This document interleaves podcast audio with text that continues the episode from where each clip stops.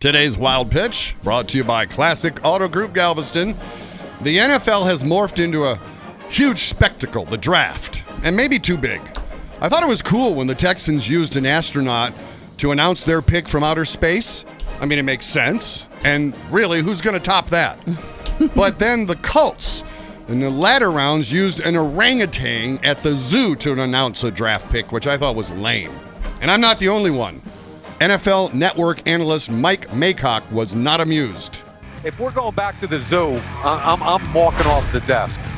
Feel free. I've about had the zoo, okay?